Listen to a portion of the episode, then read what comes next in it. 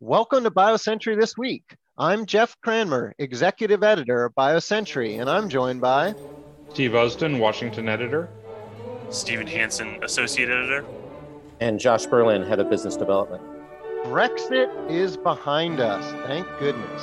So what's Europe's next act? That's the theme of our annual BioEquity Europe conference. We're in our twenty-first year. We usually pick a super cool destination somewhere in Europe, usually in an old castle or some other cool place. But this year, we're going to do an even cooler place, the internet. It is going to be an all-digital event in our twenty-first year because there is a pandemic going on. We've got Josh Berlin here to tell us a little bit about the conference. We've just opened registration. And of course, Stephen Hansen, our man in the U K, who covers Europe for BioCentury, is going to chime in on what he's seeing on the ground in Europe in biotech lately. Josh, tell us a little bit about the conference. Yeah, thanks, Jeff, and appreciate joining you guys today. We will be having our event May seventeenth to nineteenth. As Jeff mentioned, it will be a digital event. We'll have many of the things you expect from an in-person event: strategic panels, company presentations. We will have one-to-one virtual networking via E B D Group, our partner. And then we'll also have an exclusive conference report from McKinsey looking at the biotech ecosystem in Europe. And we're also going to have plenty of opportunities for digital networking. You can find out more on our website, which is bioequity europe dot com. Uh, we have open registration. If you register by February nineteenth, there is an early bird rate. And in particular, we are looking for biotechs to present. So if you're a, either a European biotech that wants to present, or if you are a U S or Asian biotech that is interested in the European opportunity, there is opportunities to present. Please check out the website. And we are now developing the agenda, so it's a great time to get involved. The agenda is always around a theme. This year's theme is Europe's Next Act. And the idea is that European innovators have really paved the way for the world's first COVID nineteen vaccines. What's coming next from Europe's academic and biotech leaders? Where is biopharma innovation headed in Europe? What innovation are investors funding? What are Europe's top partnering deals? How will the U K's split with the E U work for both parties? Where are the opportunities there? And a lot more. We're really looking forward to an exciting virtual discussion this year. Excellent. Thanks, Josh. So, of course, you're mentioning BioNTech, the German biotech, mRNA vaccine, and, of course, Oxford University and AstraZeneca have been partnered up to develop a vaccine as well. Stephen, when you think about Europe's next act, what comes to mind for you? Just going off what Josh said, I think one of the interesting things is that the interest in life sciences that the, the pandemic and some of the, the work that the industry has done, that interest level is just as clear in Europe, I think, as it is in the U S. If you just look at the V C funds that are raising money, pretty much every V C fund, whether it's L S P or Sofinova Partners, Forbion and Dare Partners, there's pretty much anyone you can think of has been raising record funds. And just to Josh's point about the international interest in Europe, the L Ps that are getting involved in these funds are also pretty widespread. We're seeing investors from Asia, Middle East. I even spoke to a V C where they've got African money coming in. There's pretty widespread interest in the sector and getting into these companies. And so I think that's one real highlight for Europe going forward here, is that a lot of the folks that are going to be investing in the early stage innovation are, are flush with cash. And so we should see a lot of good stuff coming out of there. How about the M and A cycle, Stephen? Is that showing any signs of slowing down? No, there's been fairly steady, I would say, M and A cycle. I don't know if it's been as rampant as what we've seen in the U S, but there are companies, for instance, we just had a story about Servier and what they've been doing on the partnering and B D side to build out their oncology business. Servier is what you might think of, if you're a casual observer, as an old French sort of specialty pharma company that was long in C V and diabetes, but now in six years through B D and, and some M and A transactions, like acquiring Symphogen, acquiring Shire's oncology business, and pending acquisition of the Agios business, they've really built up a fairly formidable pipeline in oncology. And those sorts of things, I think, should keep ticking along. And I suppose it's not a surprise that when they went to pick a headquarters in the U S, they picked Cambridge, Massachusetts, which obviously is one of the U S hotbeds. Josh, as you've been working to set up the BioEquity Europe conference. Are there any trends that you've been noticing that you, you see as themes for this year? Yeah, good question, Jeff. So one thing we really think with the digital event this year is, although it will certainly be focused on, on Europe like it has been for the last twenty-one years, it's also an opportunity to really globalize the meeting. We are expecting record attendance from both U S biotechs and investors, as well as Asian biotechs and investors. And in particular, related to Asia, we will have for the first time this year at BioEquity, a China-Asia roadshow track. These are China biotechs, Korea biotechs, and so forth that are looking for opportunities in Europe. It's an opportunity for us to really expand who attends the meeting this year, and, and we're getting a lot of really positive feedback from our friends in Europe about that, who are looking for global partners. Excellent. Stephen, you mentioned Servier. Are there any other companies you're watching that, I don't know if you'd call them bellwethers or perhaps weather vanes as to where Europe's biotech next act is headed? Yeah, I think there's the main ones, obviously, that sort of immediately spring to mind are Genmab or Argenix or Galapagos, these companies that have their roots firmly planted in Europe, but have sort of global sort of ambitions and global footprints, or they're starting to grow these global footprints. And the hope, I think, is that with all of this V C capital coming in and funding these companies even better, they'll be in a position where they can follow in the footsteps of these companies where they've initially sought European listings that then they've used to position themselves better for attracting international investment. And so hopefully, you know, with things like BioEquity, I think we've seen a lot of the U S money come and try and find those, what maybe ten years ago were diamonds in the rough that are no longer unheard of or hidden companies, but now are, are pretty commonly well known. What do you think will be the impact of BioNTech and CureVac, other European companies that, as Jeff said in the, the beginning, have really been standouts in the COVID nineteen vaccine development race?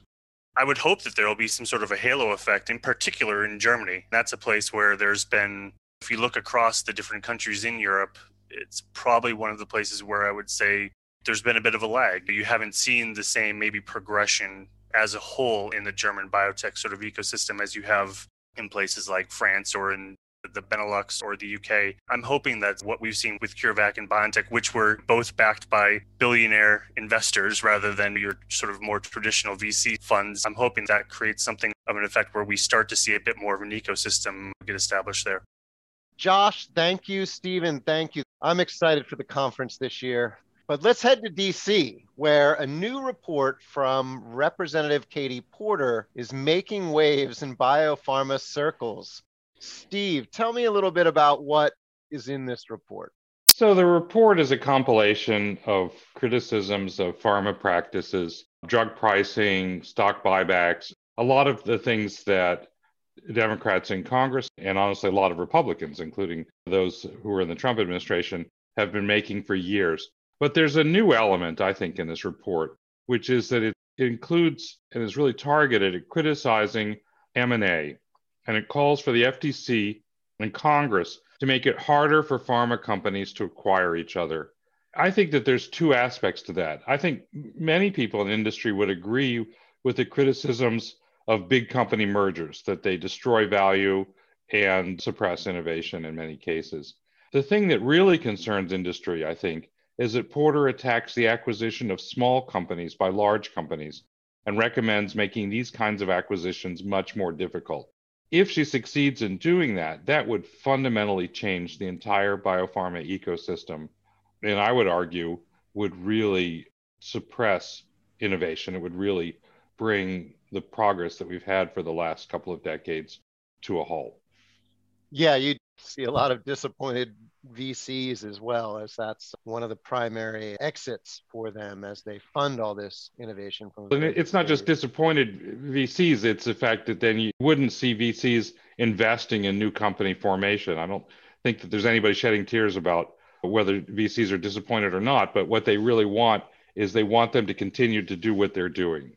It's good for all of us, for public health, to have V Cs investing in new companies that are innovating. Yeah, that was, I guess, my one takeaway from my read of it this morning was it seemed to lack I guess, a recognition of what the innovation cycle is for biopharma in, in a lot of ways, at, at least sections of that innovation cycle, such that the returns that investors get from M and A oftentimes are then recycled back into new companies that then go on to develop new drugs. And it also has a kind of primitive notion of, of the whole biopharma ecosystem, and seems to suggest that all of the companies that start down the pathway to discover and develop drugs are capable and should be capable of bringing them to market. And th- that just isn't isn't feasible. Well, I, I guess I'll dry my tears for our V C friends there. Let's change gears, Steve. This is something you've been reporting on for a few weeks now. We now have patient groups and medical product developers calling on President Biden to quickly nominate a permanent F D A commissioner. Many are taking sides in a competition that seems to have boiled down to two candidates. No surprise here. Janet Woodcock, she has been named the acting commissioner, and Joshua Sharfstein, who is no stranger to F D A, and he is currently the Vice Dean for Public Health Practice and Community Engagement at Johns Hopkins Bloomberg School of Public Health. Steve, what are you hearing here? The advocacy around who Biden should nominate as F D A commissioner really is heating up. Patient groups and many biopharma companies are strongly backing Janet Woodcock. They believe she's going to promote innovation in patient-centered product development. She's been a senior official at F D A for longer than many of her critics have been alive. And over the years, she's made statements and decisions that some people oppose. The opposition to her has centered on the belief that F D A was too lax in approving opioids and far too slow in acting to address addiction, abuse, and overdose deaths, and that she's responsible for that because she was the director of C D E R at the time. There are also concerns that have been raised about her positions and statements on emergency contraception and the approval of Sarepta's D M D drugs. Josh Sharfstein is supported by some of the groups that oppose Woodcock. They believe he'll take a stronger stand on opioids and have more of an arm's length relationship with industry. It isn't saying anything publicly, but behind the scenes, much of the biopharm industry is opposing his nomination. They're concerned that he would have an adversarial relationship w- with industry. I-, I think it's also worth noting that President Biden and the people who are closest to him haven't spoken out publicly to say who he will nominate as F D A commissioner. And it isn't out of the question that there would be a third person. I think that the longer that this goes on, that groups take shots at Janet Woodcock and at Josh Sharfstein, the harder the people around President Biden are going to look at the idea of finding somebody else to lead the agency. Steve, what's your opinion about how much a change between Woodcock or Sharfstein would impact, if it boils down to, we all follow closely how many new drugs, new chemical entities or new biological entities F D A approves every year? I mean, is there any reason to worry that if Sharfstein were appointed that you could actually start to see a decline there? Would he have that much of an impact? No, and I don't think it's useful to take sides in, in the competition if there is one between the two of them. I don't think that there's any doubt that both of them are highly qualified to lead the F D A. There would be differences in kind of philosophy between the two of them, but neither one of them is going to reach down and become involved in actual approval decisions. Neither one of them has the ability to control what applications get put in front of the F D A. I think that the whole idea that the F D A commissioner is responsible for how many new drugs get approved every year is an oversimplification, to the point of absurdity, of the role of the F D A commissioner. And if you were a betting man, Steve? I wouldn't bet on this. I really wouldn't bet on it. Like I say, I think that there's a sense that the longer that this goes on without the president saying who he's going to nominate, the more difficult it could be for Janet Woodcock to be confirmed, because it gives her opponents more time to rally opposition to her. Interesting. And, and typically the H H S secretary, I would imagine, has some say in who is picked. How about this time around? You would think that would be the case, and maybe it should be the case. Historically, I'm not so sure that it really has been the case. It's really been a decision that the president has made, and the relationship between the H H S secretary and the F D A commissioner is often adversarial. We certainly saw that over the last year with Stephen Hahn. It was the case with Scott Gottlieb before him. It was the case with Peggy Hamburg. I'm not sure that the H H S secretary is going to get to pick or even have a big say in who the F D A commissioner is. Steve, what happens if Janet Woodcock isn't picked? What do you think happens to her? I don't know. I think that if she isn't picked and Josh Sharfstein gets the job, I think it's a fair bet that she wouldn't stay at F D A very long. The two of them have pretty different views on how the agency should be run, and I don't think that it's likely that they would they would both be at the agency for long. If someone else were to become commissioner, then it isn't clear. The person who has stepped into her shoes as acting C D E R director is still acting. I guess technically it's possible that Janet Woodcock could go back to C D E R. She could go into another position in the commissioner's office. I think a lot of that would depend on, on who the next commissioner is. In my opinion, that would be a huge loss if she were to leave the agency, given the amazing amount of things she's done over her career at F D A. That's all we have time for this week. Josh and Steve, good luck shoveling snow. I know it's quite a storm you're facing out there in Northern Virginia and Washington, D C. All of our podcasts are available on Spotify, Stitcher, Apple, and Google.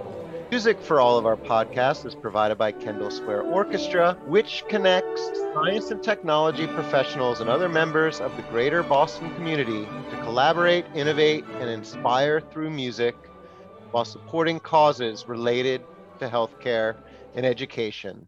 And don't forget to register for our upcoming BioEquity Europe conference. Thank you.